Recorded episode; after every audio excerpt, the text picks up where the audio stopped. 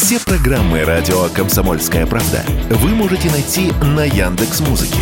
Ищите раздел вашей любимой передачи и подписывайтесь, чтобы не пропустить новый выпуск. Радио КП на Яндекс Музыке. Это удобно, просто и всегда интересно.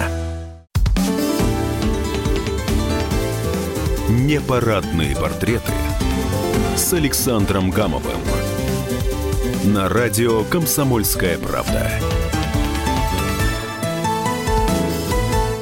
Всем привет! А, Непарадные портреты с Александром Гамовым, так э, называется наш цикл. Сегодня это очень необычная передача. Почему? Потому что э, к нам приехал Виктор Бут вместе с супругой Аллой Бут. Вот. И эту программу ведет э, Любовь Моисеева, и я ей помогаю, Александр Гамов. А повод у нас, ну, два повода, вернее, Виктор Анатольевич. Э, наверное, один из поводов то, что в эти дни исполняется ровно три месяца, и потом будет 100 дней, как бы вышли на свободу. Правильно, да? Мы посчитали. Да, да вот да. Виктор Анатольевич говорит «да». И еще один повод. В художественной галерее открывается э, выставка работ члена Союза художников России Виктора Анатольевича Бута. Да, в основном это рисунки, э, картин там очень мало, сделанных угу. маслом или акрил. Это в основном графика.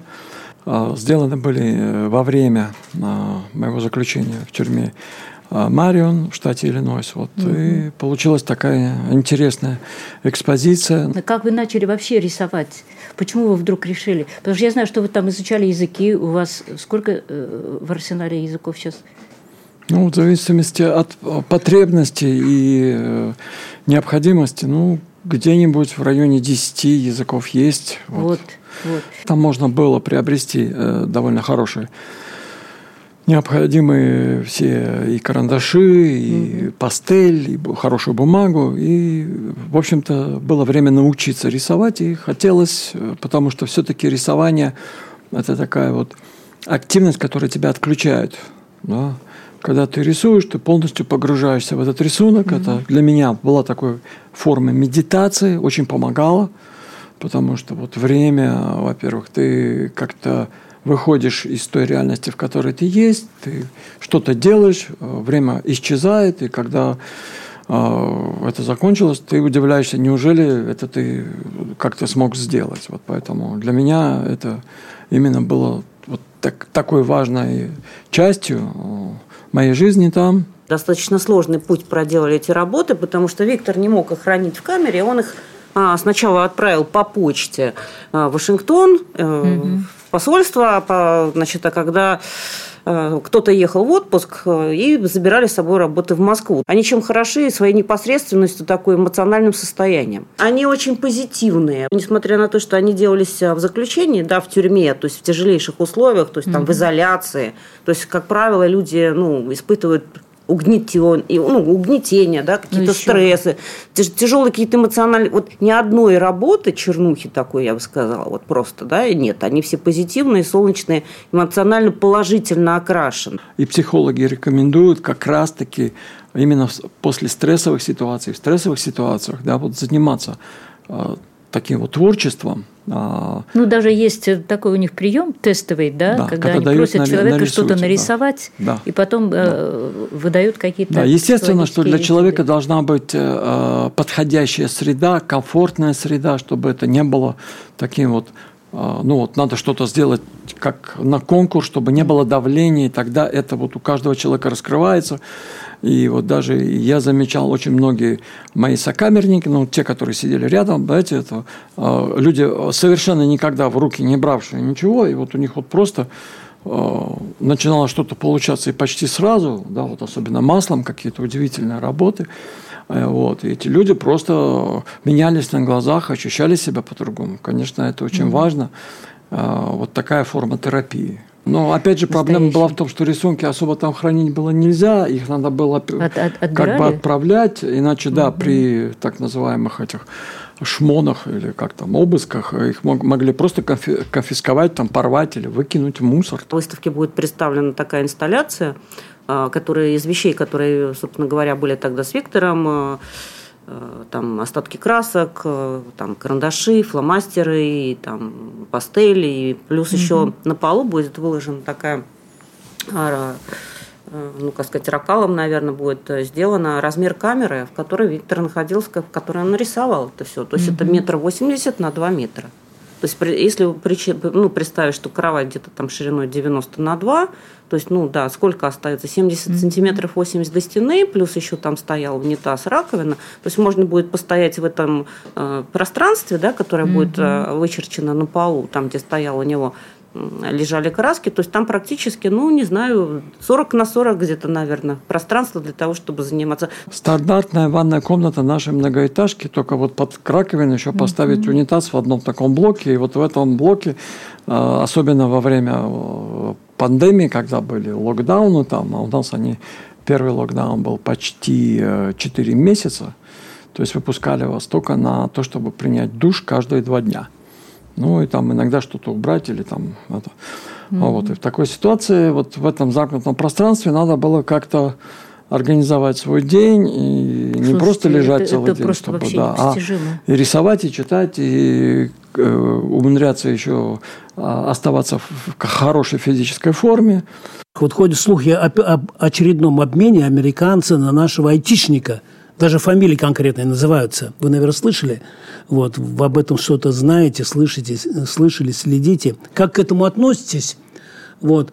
Обязательно ли, обязательно ли делать это на высочайшем уровне, с привлечением там МИДа, э, самолеты персональные там и так далее? Или эта проблема настолько массовая, что можно было бы как-то пустить это или наладить поток? А, насколько я понимаю, может быть, я ошибаюсь. А, последние данные, которые я видел, это, кажется, 56 или даже уже сейчас 57 человек. Наших русских человек, наших граждан, которые американцы а, у себя держат. Причем большинство из них были арестованы в третьих странах, угу. используя вот эту вот глобальную юрисдикцию Соединенных Штатов, да, экстратерриториальную, вывезены туда – очень часто с нарушением международных законов. Естественно, каждый конкретный случай имеет свою конкретную, а, условно говоря, доказательную базу. И э, ну, понятно, что все объяснить, вот только это, сказать, что нельзя, но тем не менее, американцы планово ведут работу именно по созданию такого обменного фонда.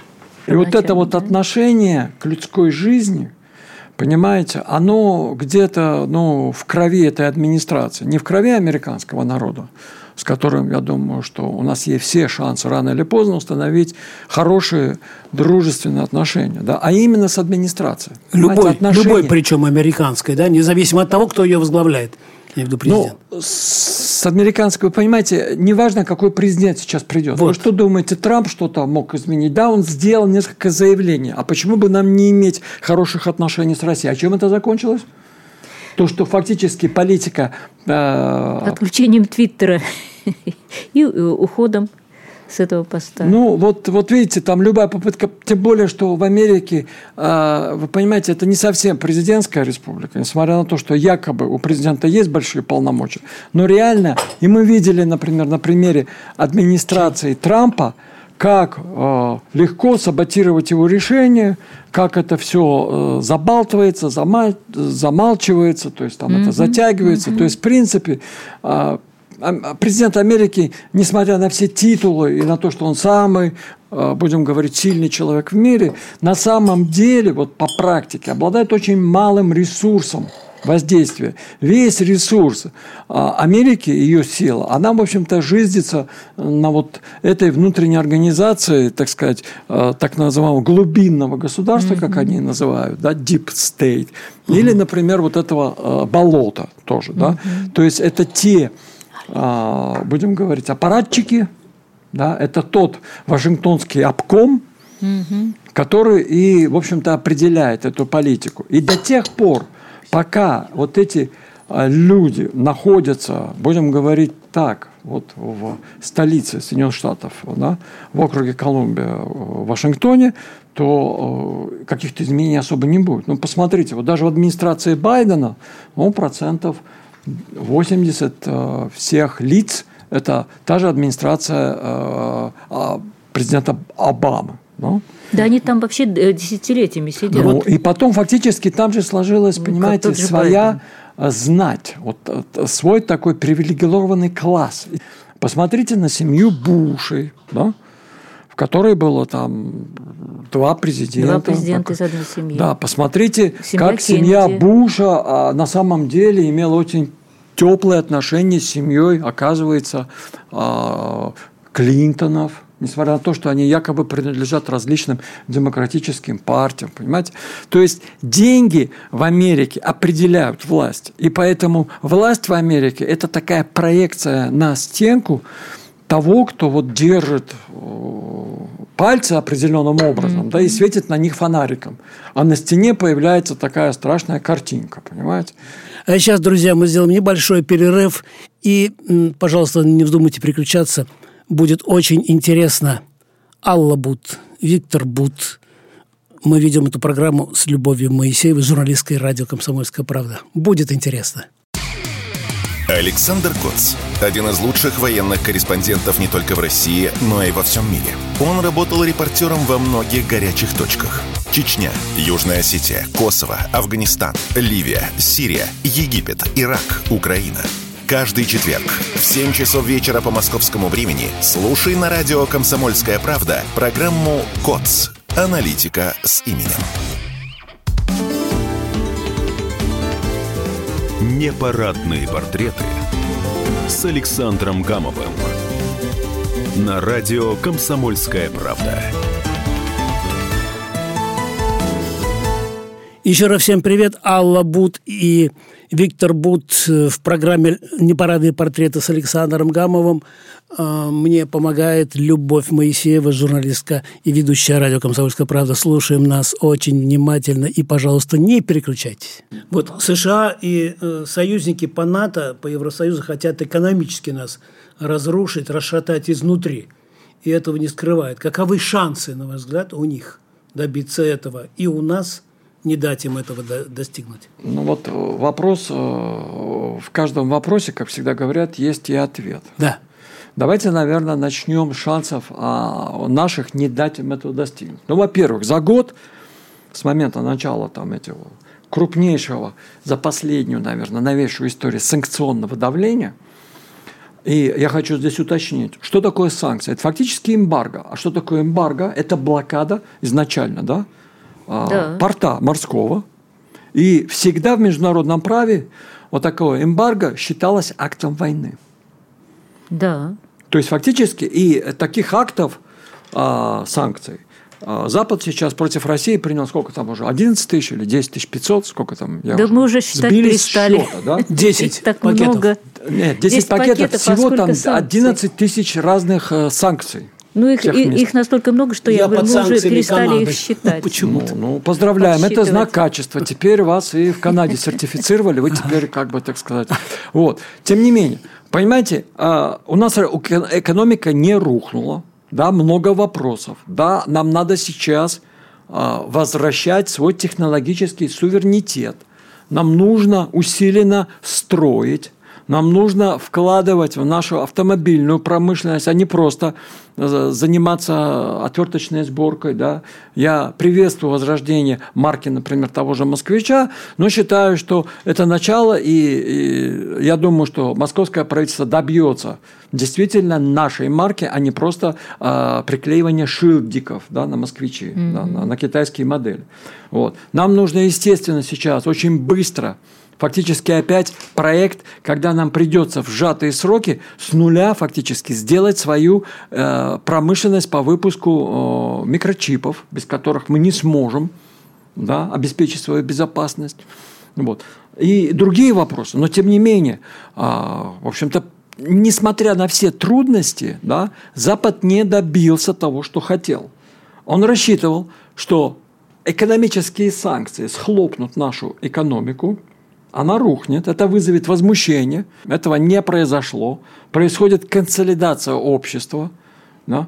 Посмотрите, а, например, а, все наши партии ну, почти безоговорочно поддерживают все решения правительства. Верно. Плечом к плечу. Это очень важный фактор. А вот еще, значит, э, мы, в принципе, э, почти ответили на этот вопрос. Вот в прошлый раз мы, мы закрывались от Запада железным занавесом, теперь наоборот, Запад от нас, э, значит, Запад... с помощью санкций, с другими способами нас пытается изолировать. Нас так боятся, да, как вот вы считаете? Ну, не, поймите, опять же, элиты боятся. А что происходит среди простого народа? Да. Вот той же последний э, материале, который э, Дарья опубликовала про тех американцев, которые хотят к нам переехать. Да, да. да? И вы понимаете, то же самое, опять же, и вы же писали и про немцев, которые хотят вернуться. Да, да. да. И многие вернулись. И многие вернулись. Вы понимаете, сейчас назрело как никогда, это то, что государство должно помочь тем желающим, э, тем нашим соотечественникам, которых судьба раскидала фактически по всему миру, потому что фактически в каждой стране мира есть русская сообщина. Диаспора, группа людей. Даже в, африканской, в африканских странах вы не представляете. Вот мне довелось там, например, в Центральной африканской стране, э, республике, э, наверное, это в году 1998, заехав в какой-то магазин, увидев что-то, разговорившись и увидев Э, там какую-то белую женщину, э, прийти в такое изумление, оказывается, она наша, да, приехала с Якутска. Но не может обратно уехать, некуда. И как бы, вот если мы поможем всем нашим раскиданным по земле вернуться, тем, кто хочет вернуться, mm. тем, кто, несмотря на все годы прошедшие там, чувствует себя русским, может быть, стал даже более патриотом, потому что все познается в сравнении, да, и любить э, ты учишься Родину именно тогда, когда ты видишь вот издалека и понимаешь, что такое наша великая Родина. Мы живем здесь, это нам замыливает глаза, мы перестаем ценить, что у нас есть. Понимаете? А эти люди, они поняли, понимаете, что-то такое. Вот. И поэтому нам надо помочь вернуться прежде всего нашим соотечественникам. И ну, второй этап – создать условия для того, чтобы все желающие нормальные люди – которые хотят жить традиционной семьей, где есть мама и папа, а не родитель один и родитель два, которые уверены будут в том, что их детей в школе не будут учить оральному и анальному сексу в первом классе, да, а именно обучать читать да, и писать. Эти люди нормальные приедут все к нам и будут работать на благо нашей Родине. И как в Петровске и э, во времена э, Елизаветы – да, во времена Екатерины эти люди здесь а, пустят корни и через несколько поколений станут русскими, станут частью нашей великой русской культуры, и нашей великой вопрос. русской цивилизации. Ага. Это тот же Буд, который э, был три месяца назад, приехал, или другой Буд? Я, наверное, даже тот же, который был еще в 2008 году.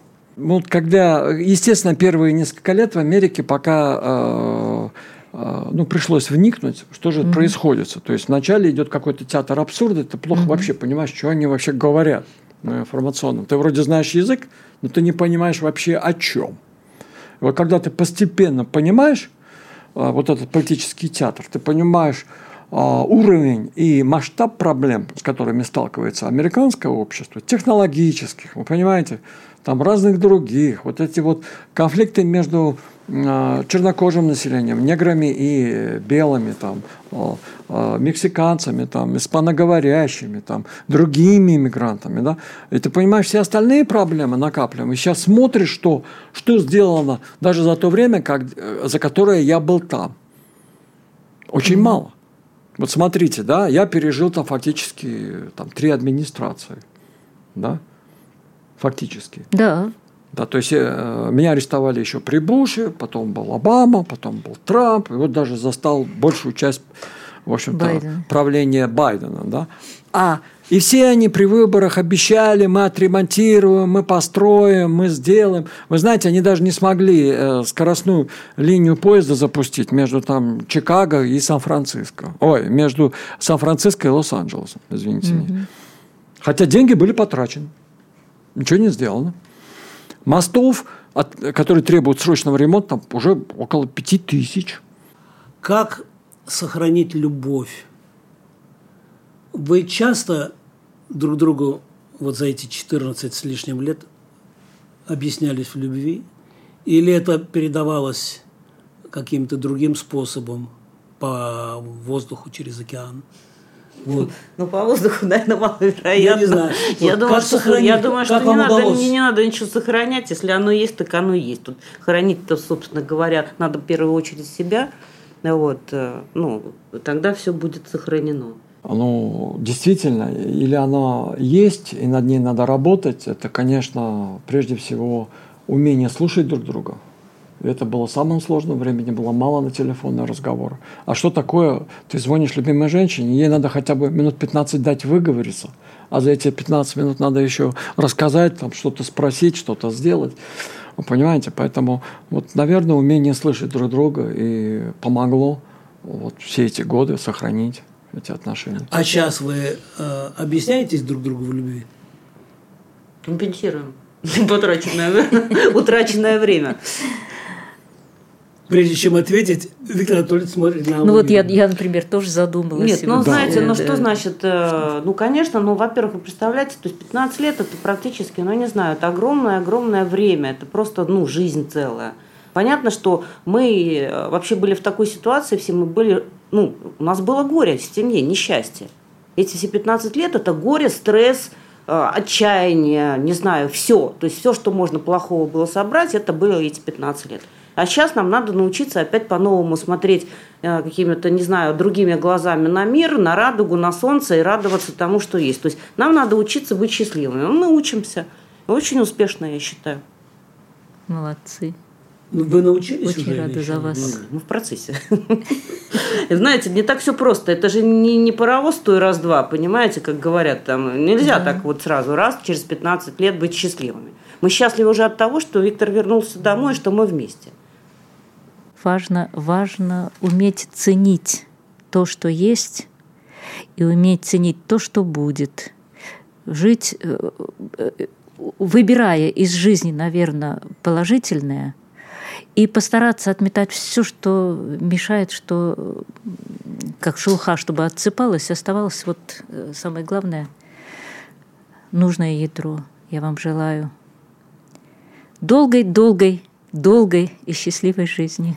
В эфире радио «Комсомольская правда» прозвучали непарадные портреты с Александром Гамовым. В эфире у нас побывали Алла Бут, Виктор Бут. Вели программу «Мы» вместе с Любовью Моисеевой.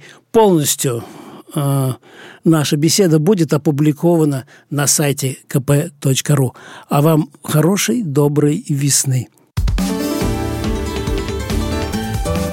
Непарадные портреты с Александром Гамовым.